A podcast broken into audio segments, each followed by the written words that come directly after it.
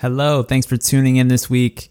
My name is Alex. I'm your stock storyteller. Welcome to the Stock Stories podcast. And today we're going to talk about a mental model. We talked about our first mental model in the podcast ever a few weeks ago, and that was inversion. Um, so, uh, pretty powerful concept, very simple. Um, if you want to check that out, go back a few episodes back. But today we're going to talk about something else. Uh, so, uh, welcome to Stock Stories, episode 15.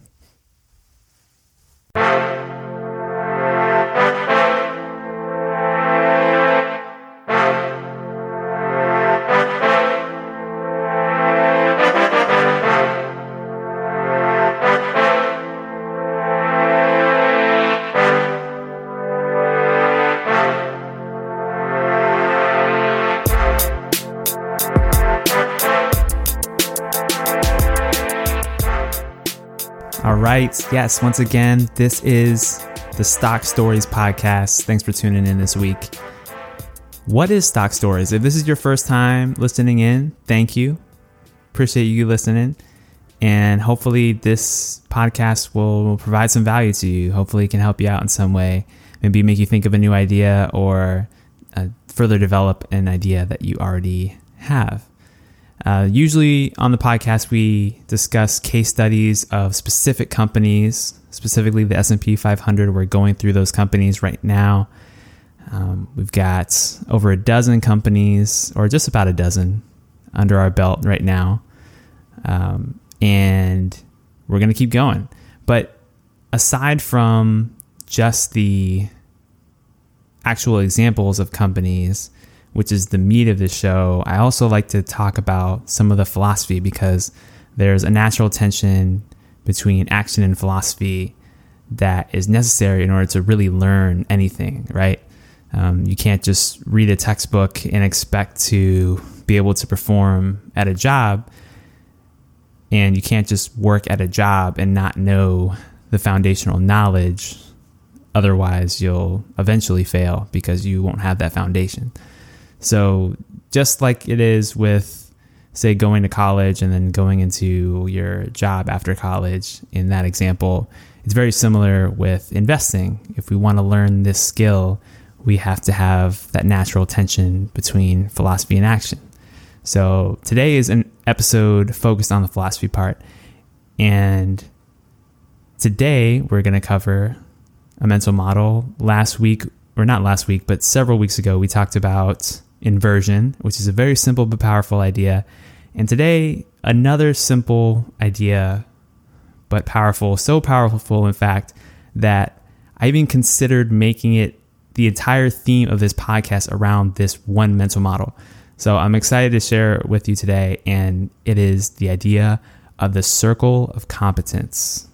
So without further ado, let's get into it.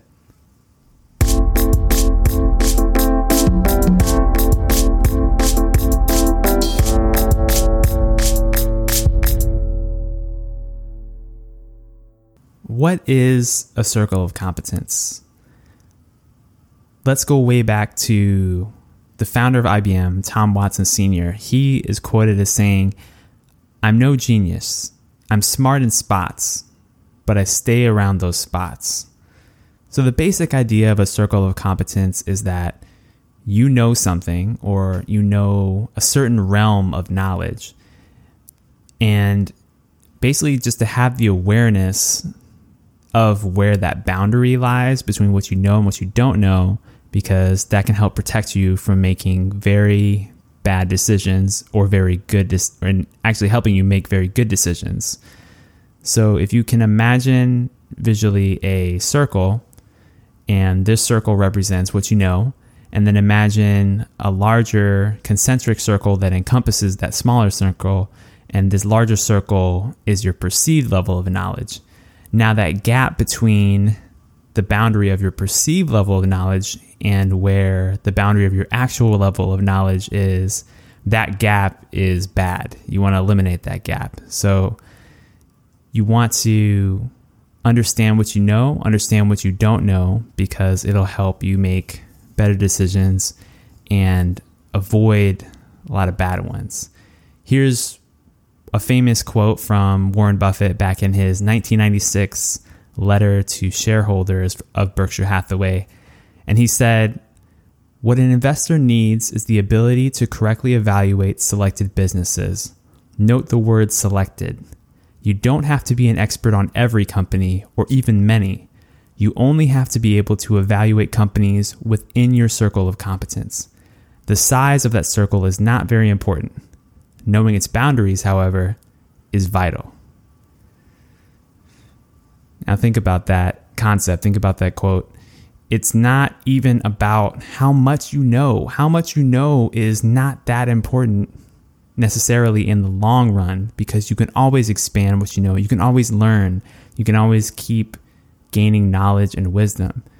But having that self awareness is really key. Uh, Charlie Munger was giving a speech one time and he said something to the effect of It's a lot better to have a 125 IQ when you think you have a 130 IQ than to have a 180 IQ and think you have a 200 IQ. You know, it's always better to think that you know less than you actually do or more closely approximate your actual level of knowledge because well for one reason it just keeps you humble but secondly it helps you make better decisions if you let your ego run wild and you say oh i'm i'm so smart i can really master stocks investing so easily and i'm just going to go out there and you know, oh, I, I have a gut feeling that, you know, these five stocks, they're going to take over the market. And you put all your money into those. And guess what? It's probably going to happen. You're probably going to lose a lot of money. And many investors have had those hard knock lessons early in their investing careers. And, you know, they'll tell us younger investors, they'll say, hey, you less experienced novice investors, don't do what I did focus on learning what you need to know first and then take the action necessary to achieve the results that you desire based on that knowledge and on the limits of that knowledge. Um, an example of this is Peter Lynch in his writings. I like to refer to him a lot because he has so much, so many good pieces of information, so much good knowledge with regards to investing that he shared publicly. And one of those is the advantages of the lay investor over the professional investor. And he gives examples of people who work in certain careers or just are exposed very regularly in their daily lives to certain companies or industries or products and services that they offer. And he argues that those people, if they can recognize the inherent advantages that those companies that they encounter on a day to day basis have that they can spot trends way before anybody on Wall Street can spot trends because the people on Wall Street, they're looking at things from a completely different viewpoint and they're also not necessarily on Main Street. They don't necessarily have their boots on the ground, so to speak, in order to understand the latest information from different products and services that companies are offering. Uh, so that's one example that I like. Let's go into a specific example though. So let's say that you are a pharmacist. You went to pharmacy school, you studied a lot of chemistry and biology, you know the various interactions between different drugs and understand what people should and should not take based on different conditions and different levels of their conditions. Um, let's, let's say that you're a pharmacist, you work at a typical retail pharmacy. So you would already know, probably just from your job search and your job itself, that the four biggest retailers in the United States for selling drugs are CVS, Walgreens, Walmart, and Rite Aid. And there's others, you know, you got Kroger in there, you've got a bunch of other companies, retail pharmacies, but those are the main ones. Those are the big four. So, guess what? All of those companies are publicly traded. So, you could look at the annual reports and not be completely lost when it comes to the discussion of the sales of the products and understanding the operations a little bit. So that gives you an inherent advantage because you studied pharmacy, so you're aware of that. Now let's take it a step further. Let's go a little deeper. Let's say that you're a pharmacist and you notice that certain types of drugs are being prescribed more than others. And you start to take notice of the names of these drugs and maybe you write them down and look up who makes them. Well, the top three drugs that are prescribed in America, at least as of the latest data that I was able to see, are Synthroid, which is a thyroid drug, helps people with thyroid conditions. There's Crestor, which helps lower high cholesterol. There's Ventolin HFA, which is helps people with asthma and breathing problems. So those are some of the three top selling or top pres- most prescribed drugs out there. And as a pharmacist, you would naturally know this because you're actually prescribing the drugs. So who makes these? Well, for Synthroid, it's made by AbbVie, which is uh, a spinoff of Abbott Laboratories. It's a, it's a company based in the United States, up in Chicago. And so that's a publicly traded company. What about Crestor? That's made by AstraZeneca, which is a company based in the United Kingdom, and you can buy shares of those on the uh, New York Stock Exchange. You can look at Ventolin HFA, which is made by GlaxoSmithKline. This is also a company based in the United Kingdom, and you can also buy shares of that company and explore those financials. So, just right off the bat, some of the most profitable or highest sales volume of drugs that are being sold out there are sold by publicly traded companies that you or I could buy shares of right now if we wanted to. Now, of course, you wouldn't just run out and buy these shares knowing, okay, they, they just make these drugs.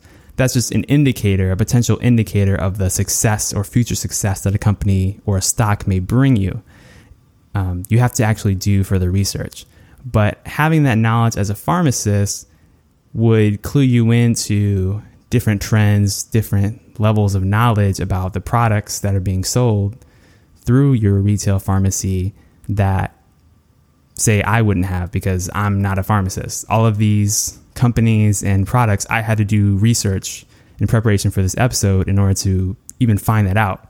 So having that knowledge in your day-to-day life can give you insights that other people don't have. And that's an example of knowing where your circle of competence lies. So uh, think about whatever job or industry you're in, whatever your career is. Think about the companies that are publicly traded or might be publicly traded that are directly or indirectly related to that because you may have some sort of competitive advantage there based upon the level of knowledge that you need just to earn a living. So, uh, so think about that. That could be a good homework assignment for you to to do. So, I want to give an example now of what can go wrong if you don't observe your own circle of competence. So, I want to point to an example that happened a few years ago, back in 2014. There was a company called GT Advanced Technologies and if you've never heard of this company before, this was a company that at the time was rumored to have a deal in the works with Apple in order to supply them with Sapphire for their iPhones.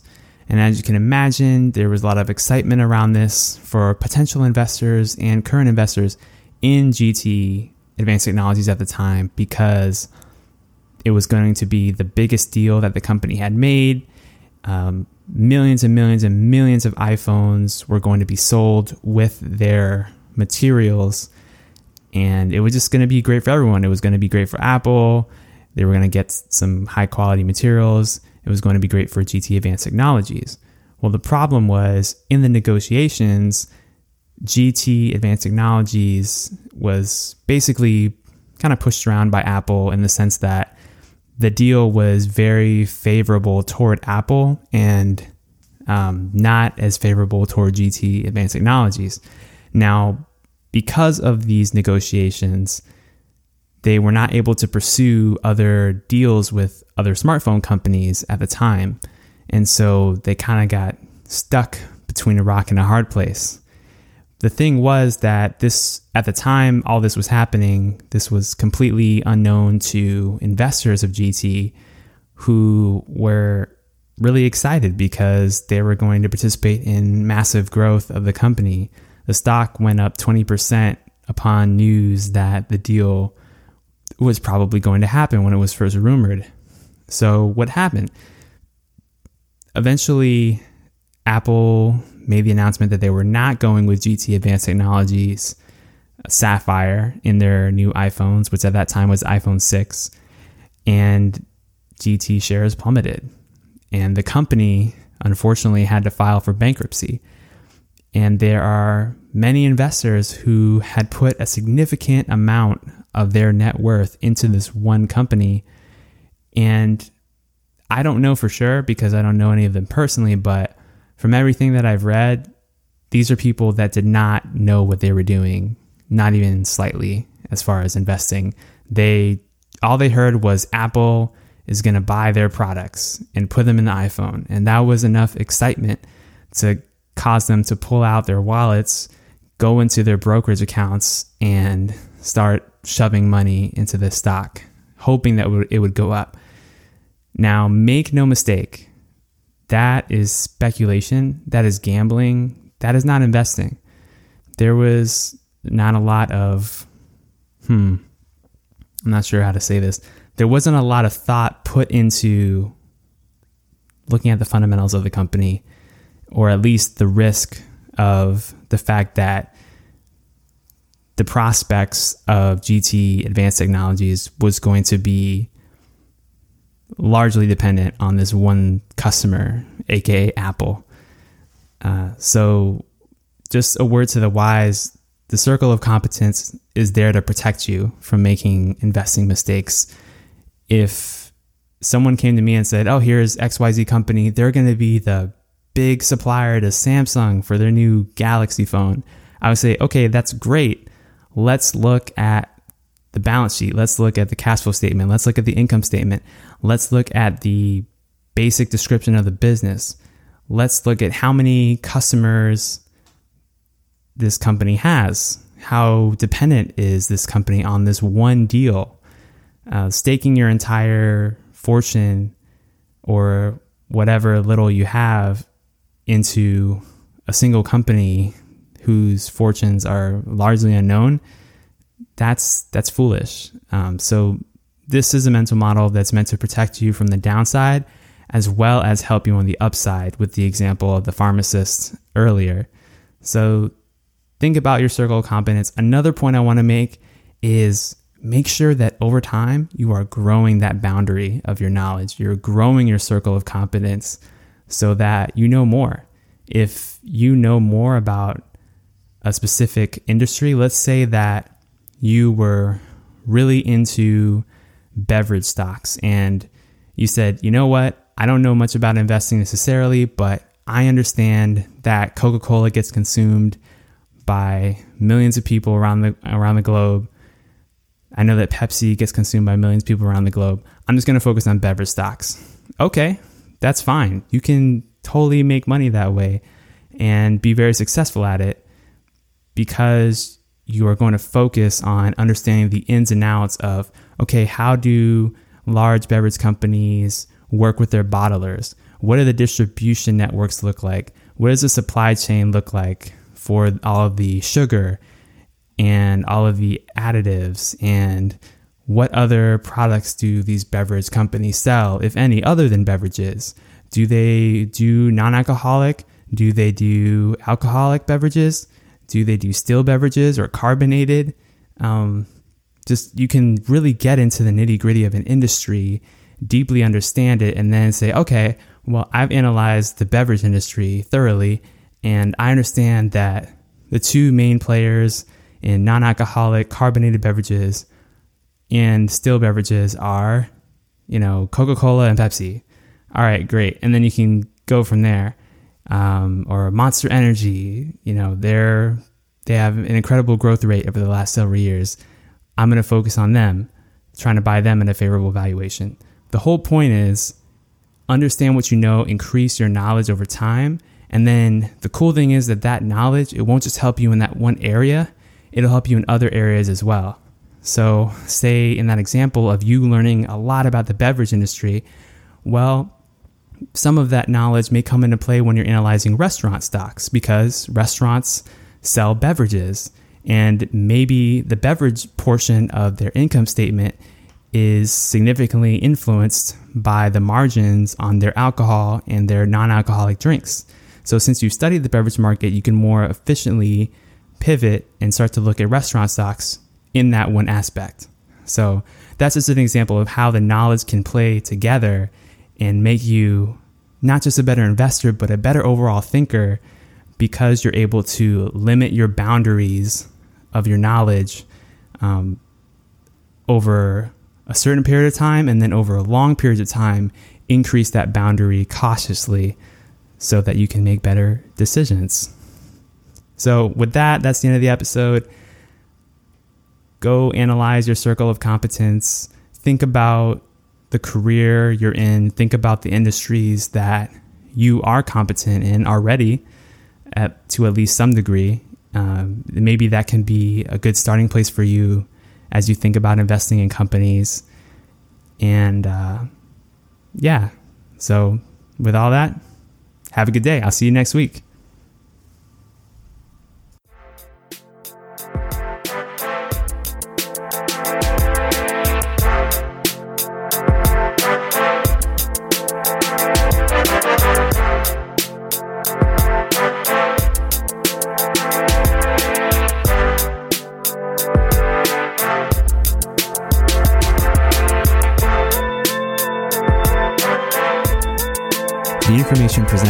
Stock Stories is for informational, educational, and entertainment purposes only. You and you alone are responsible for your investment and financial decisions. Please consult an appropriate tax, legal, or financial advisor that can analyze your specific situation in the context of your goals and circumstances.